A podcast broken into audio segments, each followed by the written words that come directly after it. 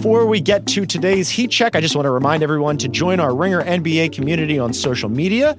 If you're looking for a place to share your hot playoff takes with other like minded folks, search Ringer NBA on Facebook. And if you're in need of a hub for all things hoops related, make sure to follow at Ringer NBA on Twitter. And now, heat check.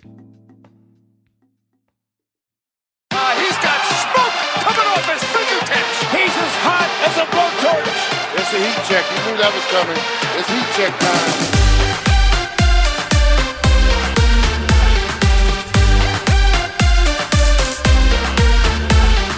Welcome to Heat Check. I'm your host, John Gonzalez, joined as I am every week by my producer, Isaac Lee. Hey, hey. Isaac, interesting Sunday here in the NBA world. It began womp womp with the Sixers, which we will get to in short order.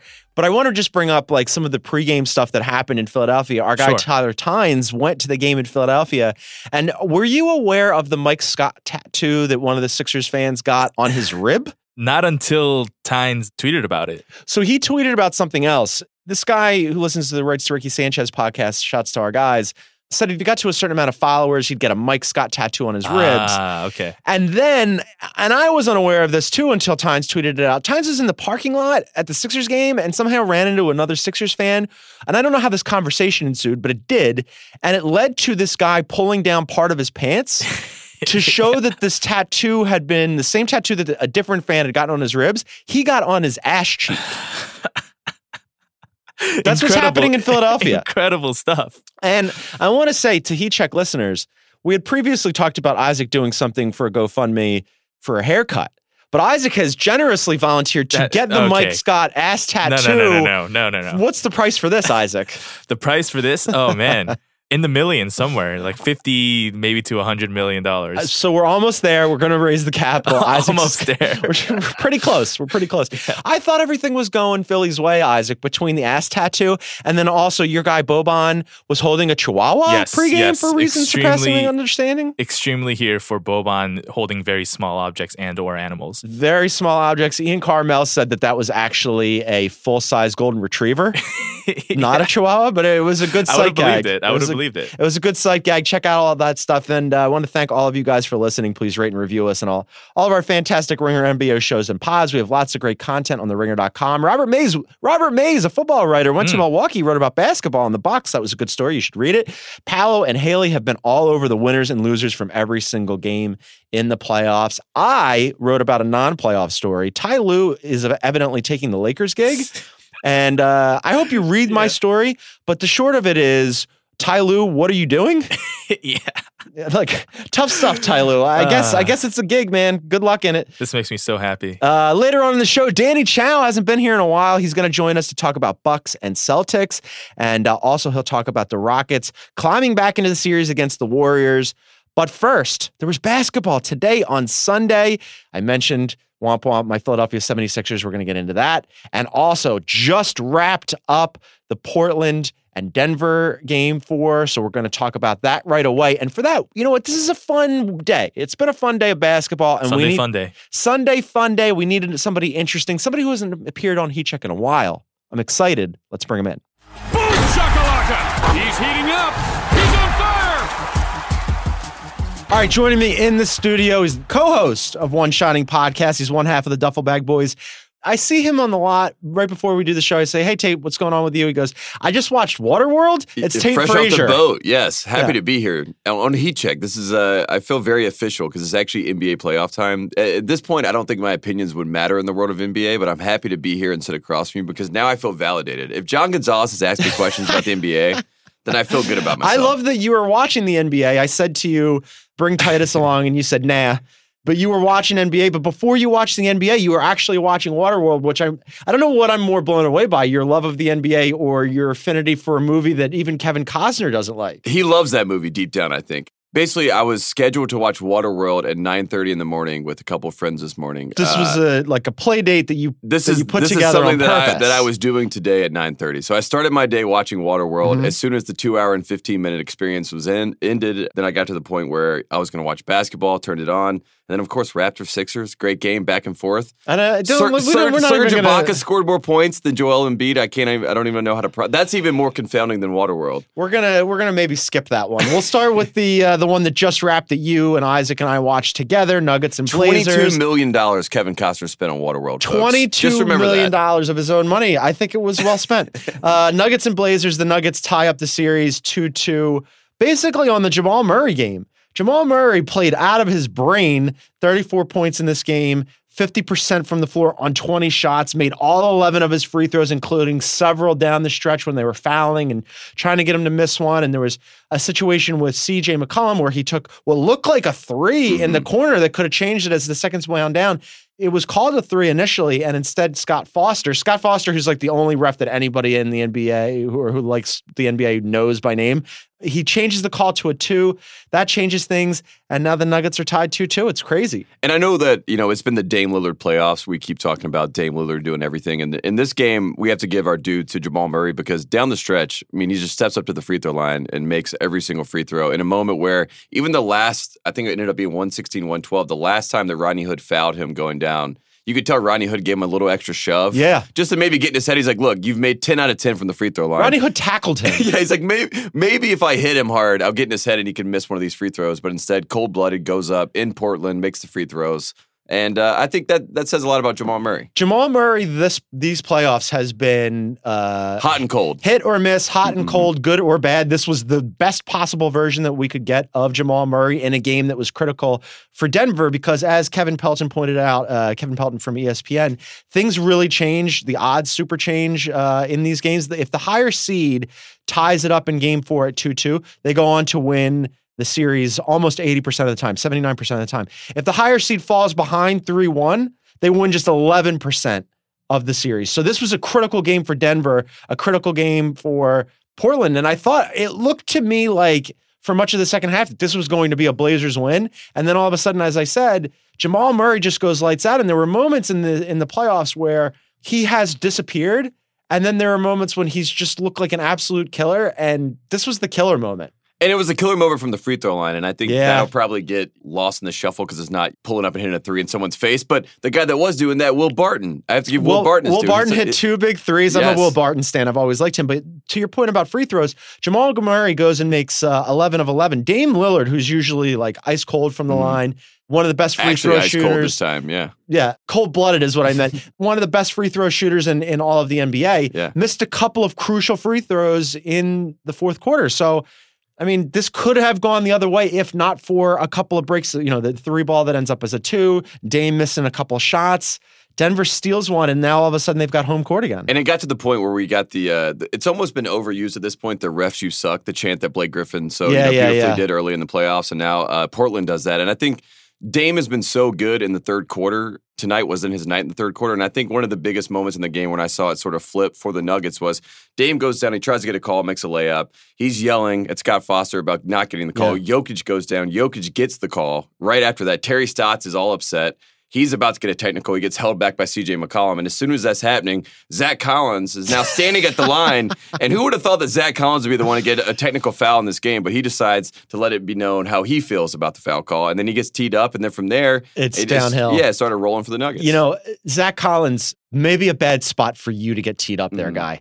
Nobody on the Blazers wanted to get teed up there, but for the young guy to do that in a spot where they can't be giving away points and opportunities, not the best look for Zach Collins. It's a real shame. I wanted this, like, after the quadruple overtime game, I was really feeling Sixers, Blazers both going up 3 1. Because as listeners of Heat Check know, I, I obviously spent a good time of my career and my life watching the Sixers, but Portland is like my adopted West Coast Mhm. Team. I really you love the city. You were like, I would like to go to Portland for the I finals. love the city. Yes. I love the aesthetic. I love the team. Like the whole bit. It's a great place to raise a family. Like if you want a nice like family life, suburbia, run around with your kids, have a dog. Oh, How do you have this knowledge? You don't Oh, have I- a, you don't have any kids. You I don't have any kids, do you? No, That we know well, about? that we know about. Right. Let's hope anyone, if anyone on the airways knows anything, please right, don't let please, me know right. for right now. Uh, but yeah, Portland's just. I've been. I went up there a couple times in the fall. Got a couple friends that work in Nike. I just, you know, Portland's a beautiful place. And while you were up there, you found out it was a great place to raise children? There were so many like people running around with their dogs Oh, like oh, in shape, and you then you would this see on your yeah, own. wear- Okay. yeah, yeah, yeah, All right. wearing their Nike stuff, and now Adidas is up there, and I, I think it's a whole little moment for Portland. So I, I'm behind it as well. I'm I- enjoying Portland. I thought it was a moment for Portland too. They had a moment in the first round. They were having a moment after this quad overtime victory the other night that was just a bananas game.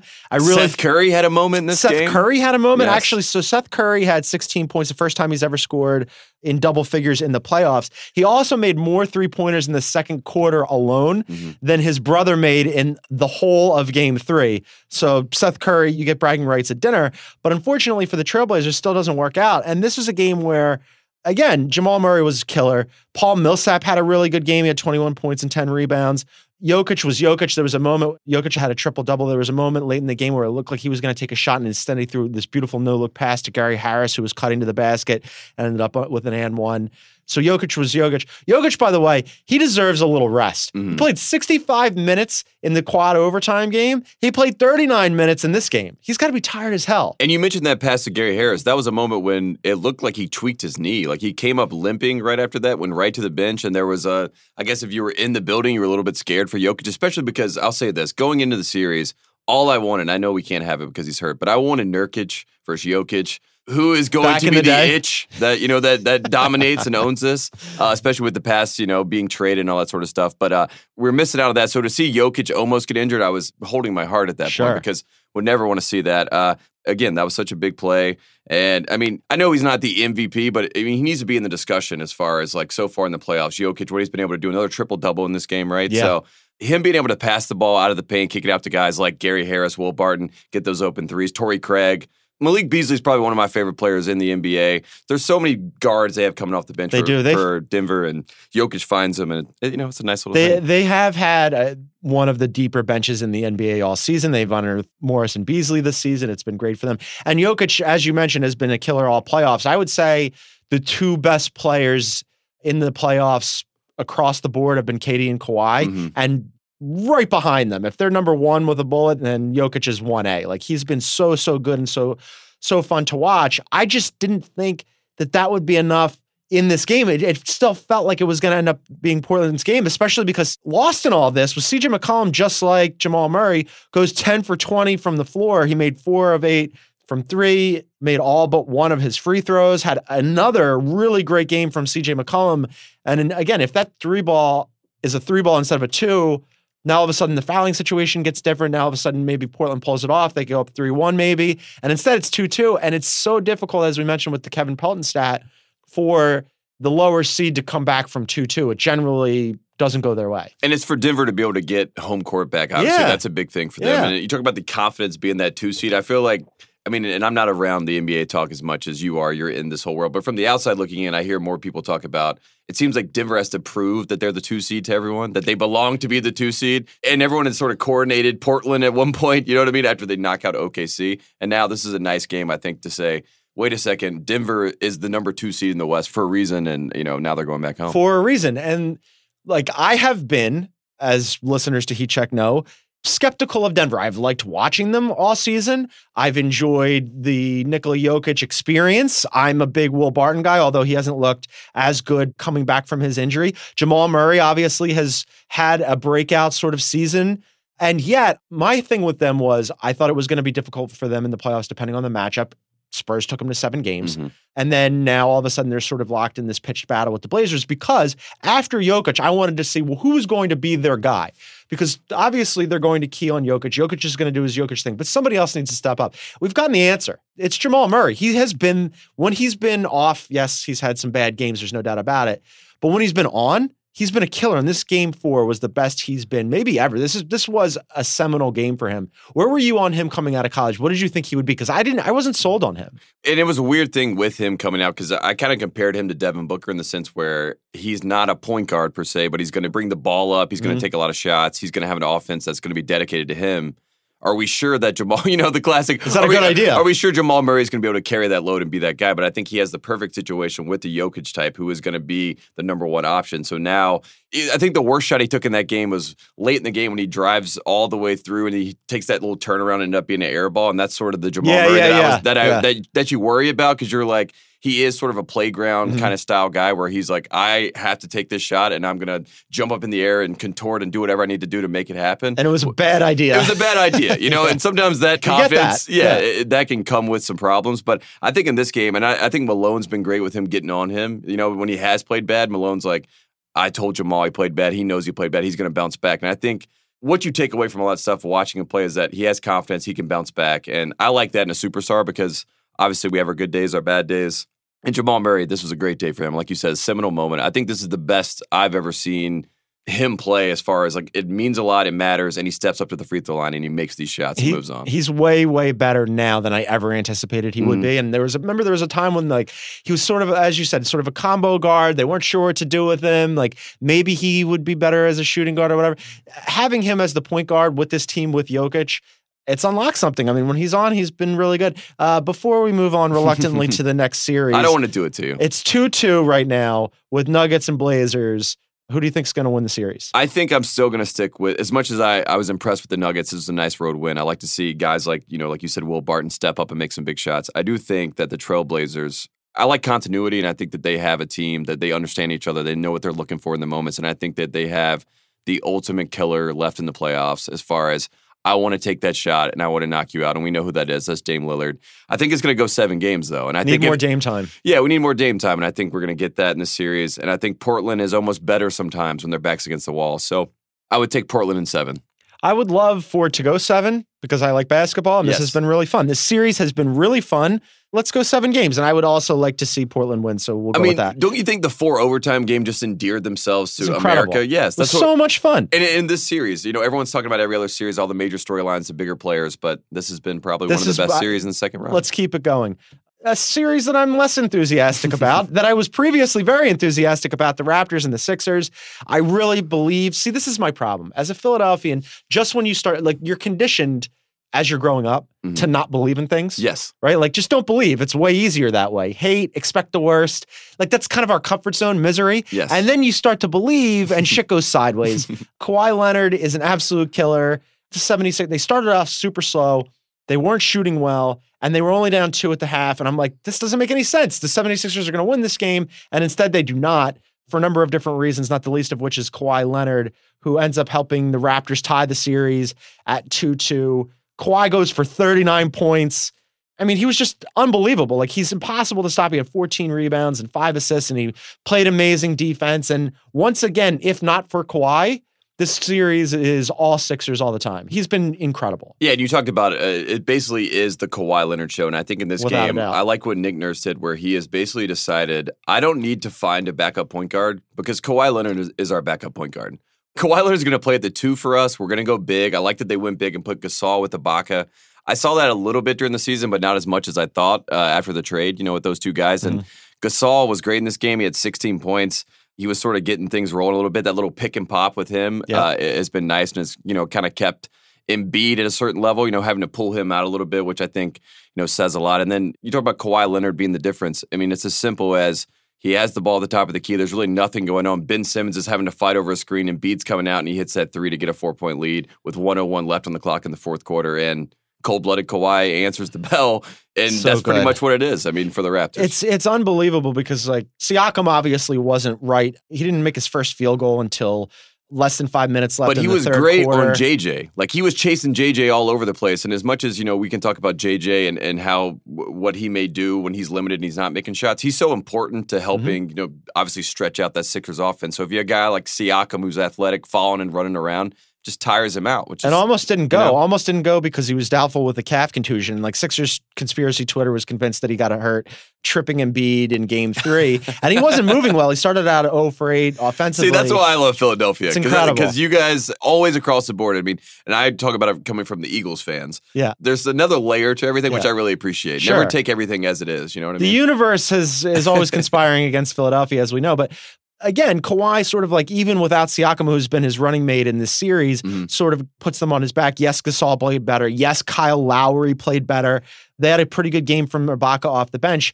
About the bench thing, like all season long, I have been lauding the Raptors for being super deep. And at some point along the way in the playoffs, the Raptors bench went to shit. Mhm. They've got nobody on their bench. They got 32 minutes out of Serge Ibaka on their bench. He was the only person off the bench to score.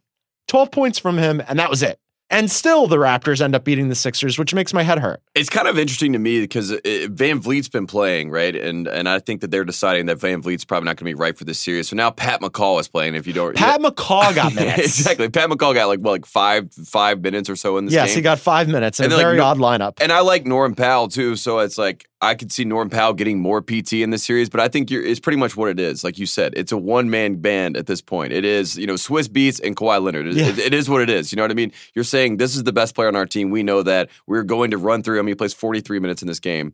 This is our team, and it works when Embiid is battling these weird sicknesses. I guess is, Ah, is, is the word that's coming out. Is that because Game Three that was probably the most dominant performance. He was a killer. In the playoffs. It- Embiid looked incredible in that game, and in Game Four, he almost didn't go. So, as it turns out, Embiid uh, did not have a good game in Game Four. Eleven points, only made uh, two of seven field goals. He just looked off all day. Mhm. And uh, later on, Brett Brown said he got a text from Embiid at like six twenty in the morning.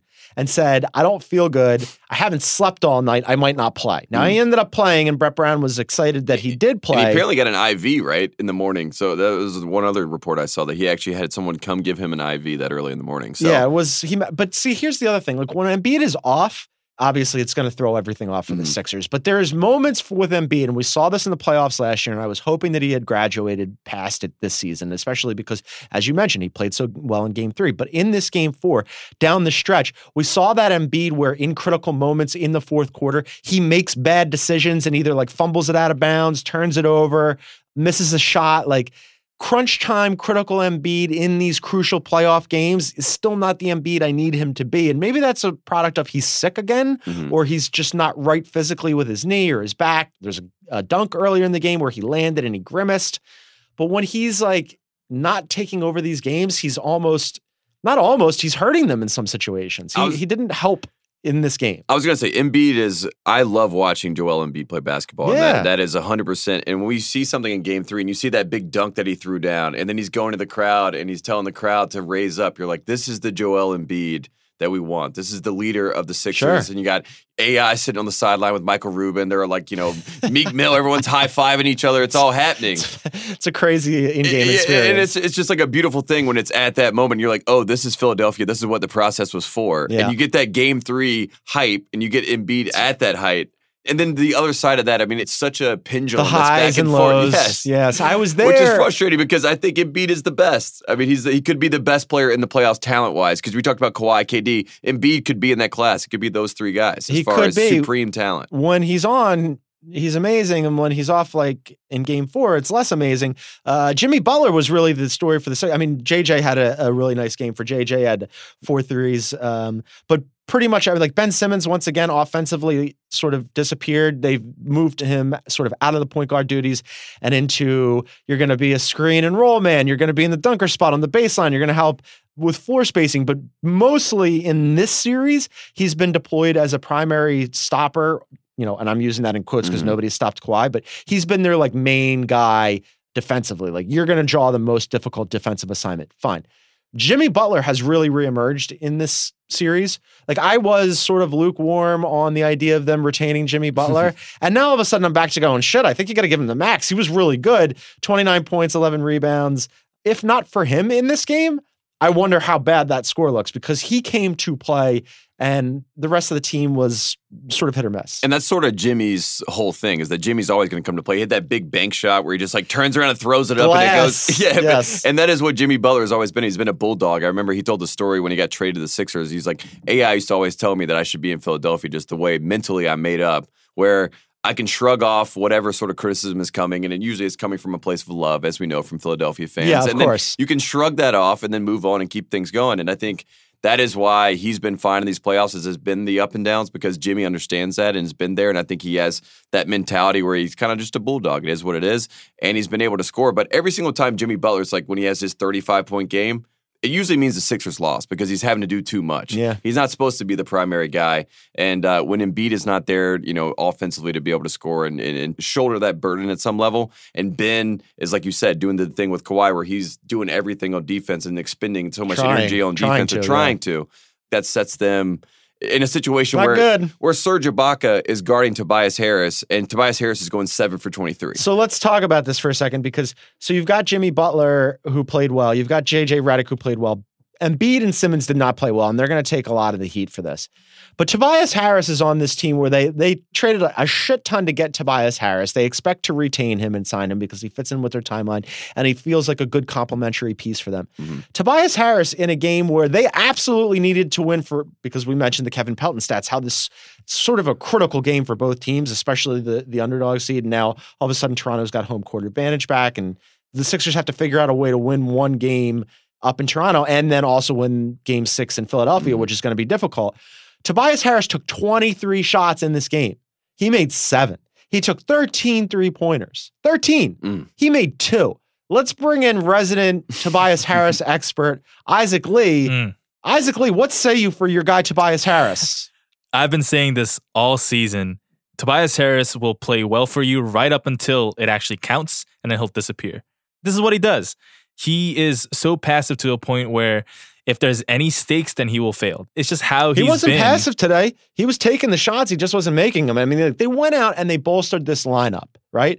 And supposedly they have the best lineup east of San Francisco, best starting five. That's what we've heard so many mm-hmm. times. Yeah. But if Embiid and Simmons aren't going to be there for you, you're getting something out of Butler. You're getting something out of Redick. You absolutely have to get something more out of Tobias Harris. He just he, he, did not he doesn't have well. it. He doesn't have it. He does not have it in him to step up in big moments and actually make big plays. It's just You can't let Serge Ibaka come off the bench and shut you down. Roast You know what I mean? That's Exactly. that's pretty much where we're at. I always go to Isaac on Tobias Harris. It's you put the quarter, you wind him in, you wind him up, you put the quarter in, and off he goes. Mm-hmm. It like really triggers him for some reason. And I enjoy it. I enjoy that you can throw that. I, I enjoy that there's someone that deems himself a Tobias Harris expert. I Yeah. think I think I think that's actually good news for Tobias Harris. As much as he may not be able to step up in these big moments, at least he has an expert. People are talking about him enough for that. So I mean Stockholm syndrome more than anything else. One- There you so we talked about this at the top of the show, but Isaac has graciously agreed to get a Mike Scott hive tattoo on his Oh, cheek. yes. No. So maybe Beautiful. on his other cheek he gets the Tobias Harris hive. oh, there you go. We'll see how it goes. Matching tattoos. Nope. you need to um, wear the headband like with uh, the he- well, Mike the Scott, headband, yeah. ha- it's on the tattoo. Okay, there you go. It- So Yeah, it's gonna Ninja look, Turtle mode. It's going to look good. We'll make sure we put that on the Ringer Instagram when, happening. when it happens when Isaac gets Nuh-uh. on. Um, you have a lot of things to do. We're going to bring in Danny Chau in a second. I want the 76ers to pull off the series for all my friends and family. Yes. I thought it was going to happen. As I said, I was starting to believe. Now I'm back to not believing. I, I had the Raptors in six games before the series starts. I think it might go seven, but I'm not feeling good about the Sixers' upset chances here. You figure it out for me. Who's going to win? I will say this. I believed going into both these series, and I thought that there was a chance that Kawhi Leonard could be, I guess, great enough to ascend a certain level to be able to beat the Sixers. But the Sixers are a better team, I think. And I, and I believe in a seven game series, the Sixers should win. But I think that they. They weren't a better team during the regular season. Ex- exactly, exactly. But I'm talking about like playoff time. I thought that you know Ben's going to be playing better defense. He's going to buy all the way. in. Uh, There's so many ways. That's the problem. Offensively, he's a zero right now. It's the problem with I don't know what Joel Embiid I'm going to get Yeah. from day to day, and I or think if you're going to get him at all. yeah, the consistency is a is a factor that plays in all this, and uh, I, I keep talking myself in circles here with both these series. Really, even though I feel better about picking the Blazers, I think Kawhi Leonard is a man on a mission in some weird world where he believes that he is the best player in the Mhm. world, and he is not getting his due for that. And I think that he is singularly going to be able to take the Raptors to the next round. He has right now. So far, everything that they've achieved in this series has been because of Kawhi Leonard. There's been some Pascal Siakam, no doubt about it. Not in game four, but in the first three games, he was really good. But mostly it's just Kawhi. Mostly it's like Kawhi's got this. And until the Sixers figure out a way to not stop him, but slow him even a little bit, I think it's going to be difficult. And, and it's one of those things too, where it's like if Danny Green has a game where he just happens to start hitting these open threes that he's getting, and it, and it starts to fall, then you know it's just one of those nights where you just kind of get knocked out by the percentages, and uh, I could see that happening. I just really want the real Joel Embiid to be here to stay here. Give us the full Embiid. come on, we need Give it. us the full Embiid. Uh, make sure you listen to him. He's one half of the One Shining podcast. You're going to be doing football stuff. Football will be back eventually. Yeah, football will be back. I do against all odds with cousin Sal, and You then could, uh, I'm just the around. We're both live on the west side of Los Yes. Angeles, so we're, we're gonna figure. You know, we're we're, to gonna go hang break out bread. on our side. We're yeah, going we're, to hang we're gonna out on the west side. Come see us on the west side. Tate Frazier, you're the best. Thanks for doing this. Appreciate you. All right, we thank Tate Frazier before we bring in Danny Chau. A quick word from our sponsors. Today's episode of Heat Check is brought to you by ZipRecruiter. Hiring used to be hard, multiple job sites, stacks of resumes, a confusing review process. But today, hiring can be easy, and you only have to go to one place to get it done. It's ziprecruiter.com slash ringer NBA. ZipRecruiter sends your job to over 100 of the web's leading job boards, but they don't stop there. With their powerful matching technology, ZipRecruiter scans thousands of resumes to find people with the right experience and invites them to apply for your job. As applications come in, ZipRecruiter analyzes each one and spotlights the top candidates so you never miss a great match. ZipRecruiter is so effective that four out of five employers who post on ZipRecruiter get a quality candidate through the site within the first day. And right now, our listeners can try ZipRecruiter for free at this exclusive web address. It's ziprecruiter.com slash ringer NBA. That's ziprecruiter.com slash R I N G E R N B A. ZipRecruiter.com slash ringer NBA. ZipRecruiter, it's the smartest way to hire. And now, back to Heat Check.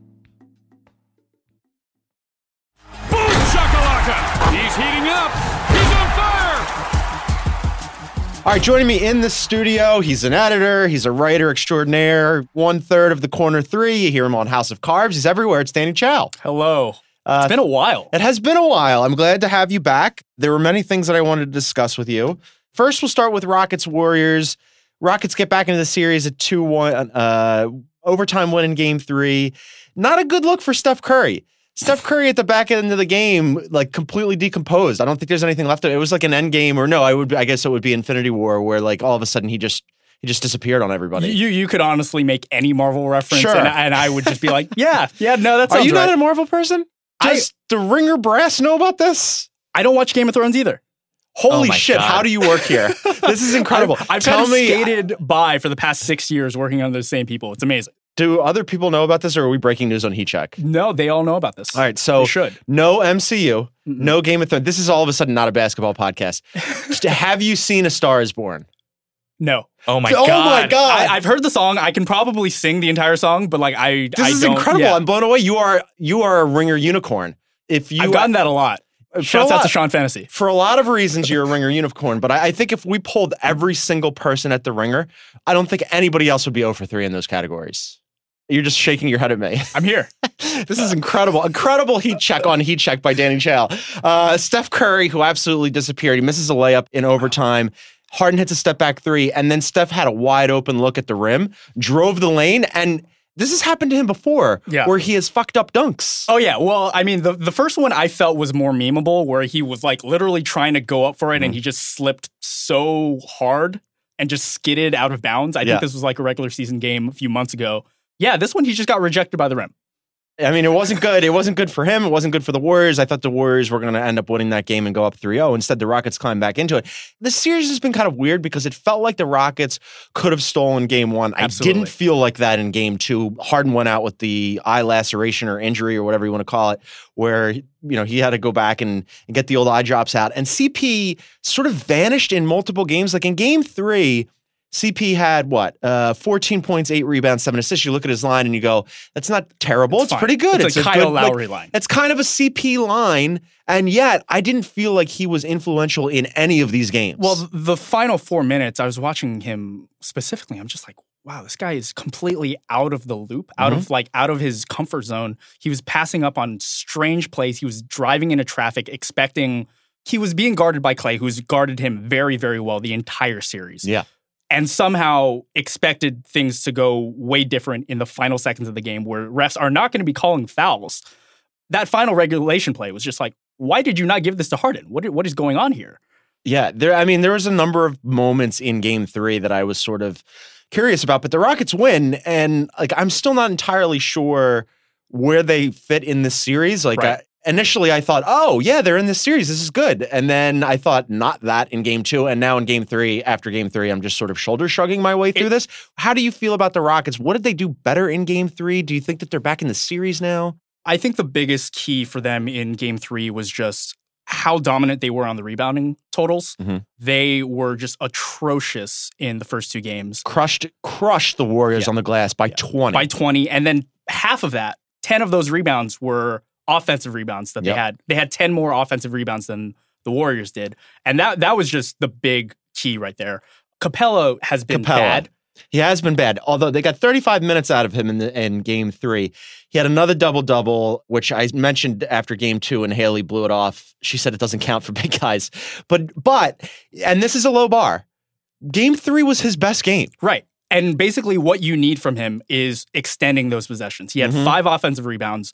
When he was on the court, he got enough buckets to remain viable. But you still look at his plus minus, and he, now he's like minus like 40 something, 60 Yeah, on the series. It's, it's like not good. He still has the worst plus minus of anyone on that team. Mhm. But if he can extend these possessions, if he could get these tap outs, secure offensive rebounds, defensive rebounds, and give the Rockets enough opportunities to let Harden, Chris Paul, Austin Rivers.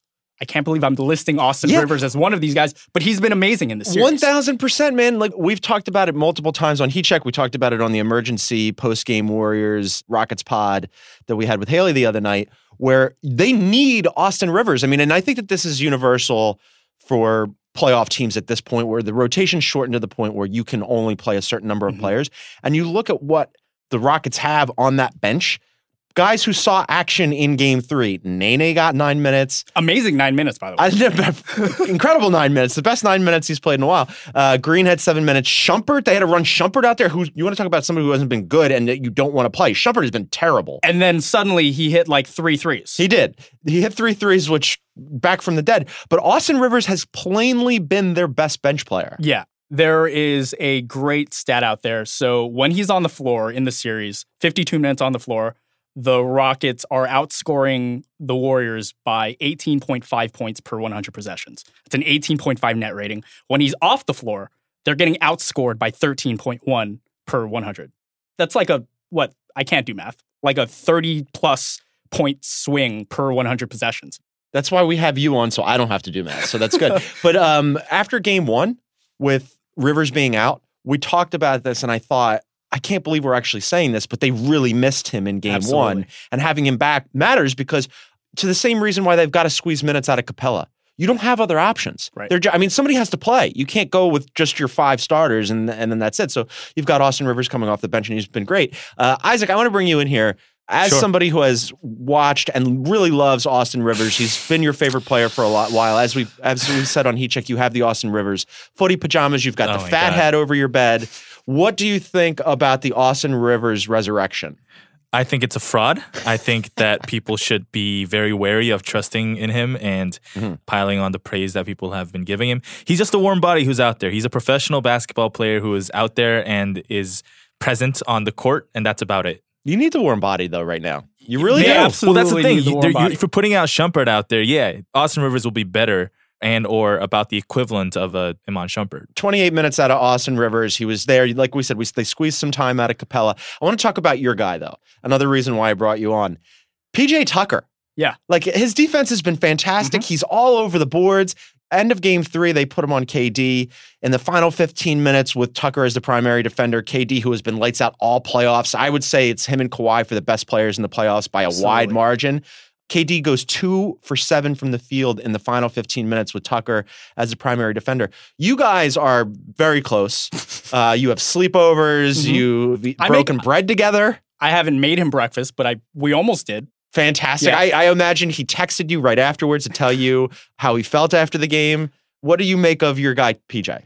he has obviously been kind of the pivot point of this series. His performance in game three was just nothing short of phenomenal on on really both ends of the floor. He he made like a a soft touch like floater hook shot Mhm. in the game, and I was just like, oh, okay, yeah, the Rockets are winning this if if he's going to be making these shots. Yeah, there are Um, moments when he falls apart offensively, like it disappears. Like game one wasn't a good one for Right. him, but defensively, he gives Yeah. you and he, effort wise and, on the glass. There's somebody he's switchable on defense. The one thing with him, especially on KD, is that KD has kind of had a history throughout his career of underperforming against these certain types of defenders, Mhm. like Tony Allen or Ron Artest, guys who are just really strongly built, have low leverage, you know, low centers of gravity, who can kind of get underneath KD without and, and having the long arms to kind of contest him up Sure. up top, but really being able to control him from the base level down and directing where he can get to on the floor.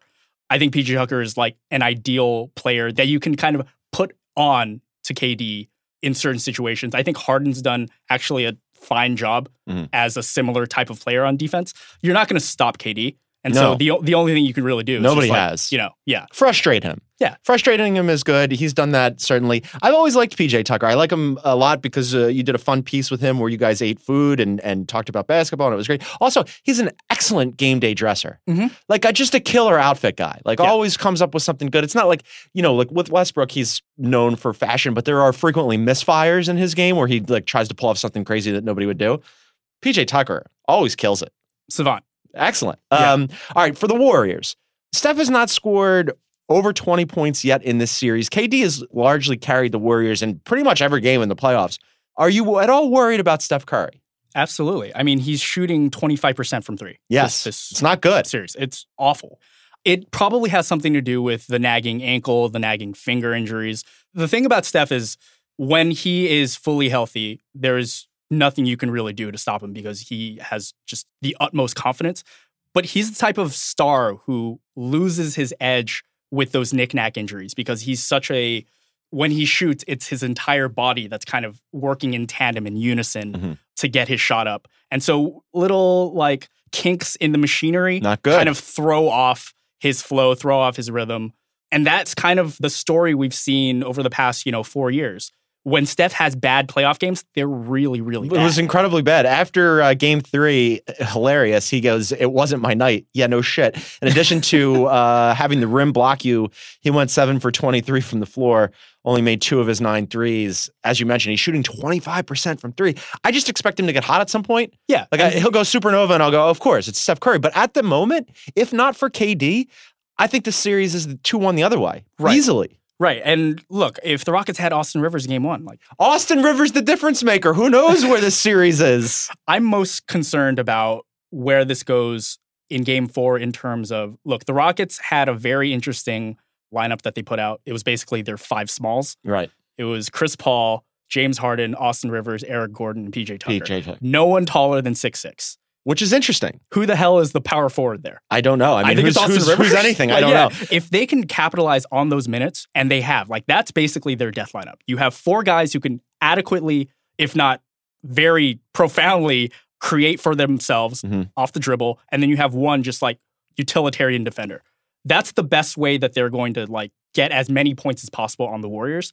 But you just can't use that lineup for that long.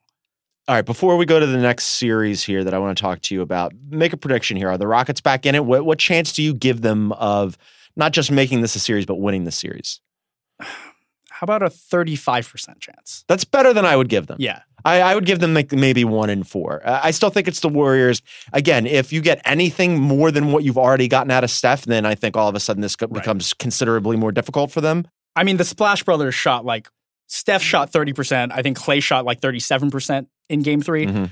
That's not happening again. You're not getting those two having like that kind of off shooting night in consecutive games. Yeah, So, that's I feel that way too. And like, and with Durant carrying them right now, like if all of a sudden one of those guys gets to even average, right. then it becomes a, a, a way tougher slog for Houston. But I would like them to get back in because I like basketball. All right, the other uh, series that we want to talk about here to the Eastern Conference, Bucks and Celtics. Bucks go up two one. Game three was very interesting. I, I feel like the Bucks had the control for most of it. Celtics fans were super quiet. Mhm. Uh, there was sort of like a late game run where it looked like maybe Boston would get back into it, but by that time, and I love this the arena, like a lot of people left in Boston. And I love when Boston is quiet. It's like my favorite sound. it's really, it's really amazing. I have a lot of friends. We have a lot of people in Boston in our lives at work here. But personally, I have a lot of people from Boston in my life. And they love to text me when things are going well, when Kyrie is playing well, when the Celtics are winning. Oh, all of a sudden, Gordon Hayward, I got a lot of Gordon Hayward texts from them late in the regular season in the playoffs. All of a sudden, my phone goes silent. Mhm. Didn't hear from them in game three.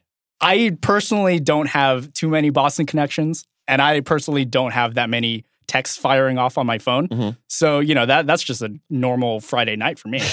it was great. Uh, Giannis looked excellent 32 points, 13 rebounds, eight assists, two steals, three blocks. He was all over the place.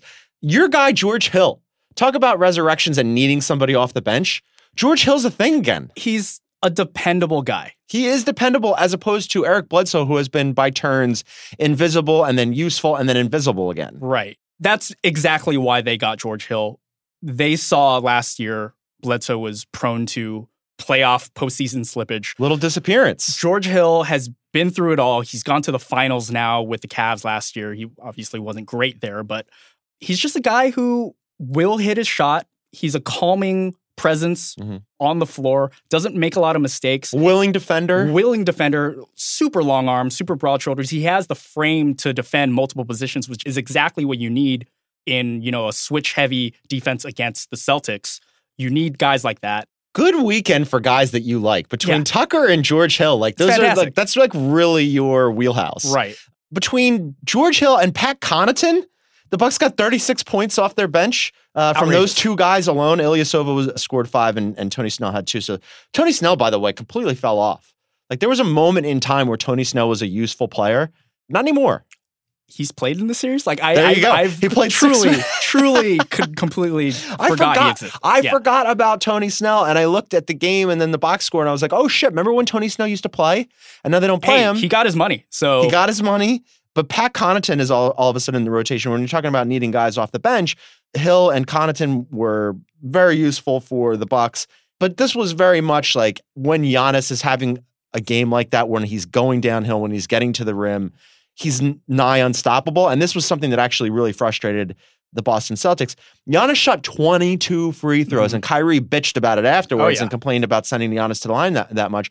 Kyrie shot 12 free throws himself. I mean, now I get 22 as an outsized number, but what are the refs supposed to do and what are the Celtics supposed to do when a guy that large is coming at you full steam? he's getting contact on every single one of these plays. Mhm. It's basically, you know, a modern iteration of what Shaq had to deal with every single play down the possession. It's like these refs are going to have to call something because there's just so much contact being thrown around. And Giannis got the benefit of the call in game three. So it's just something that you have to deal with with Giannis as this unique specimen of a player. But I, in terms of how the Bucks are doing this, I, I feel like it's kind of a mutually beneficial relationship that he is getting from his supporting cast. The Bucks have shot 42 threes in the past two games on average, and they've shot those 42 threes 42%. Yeah.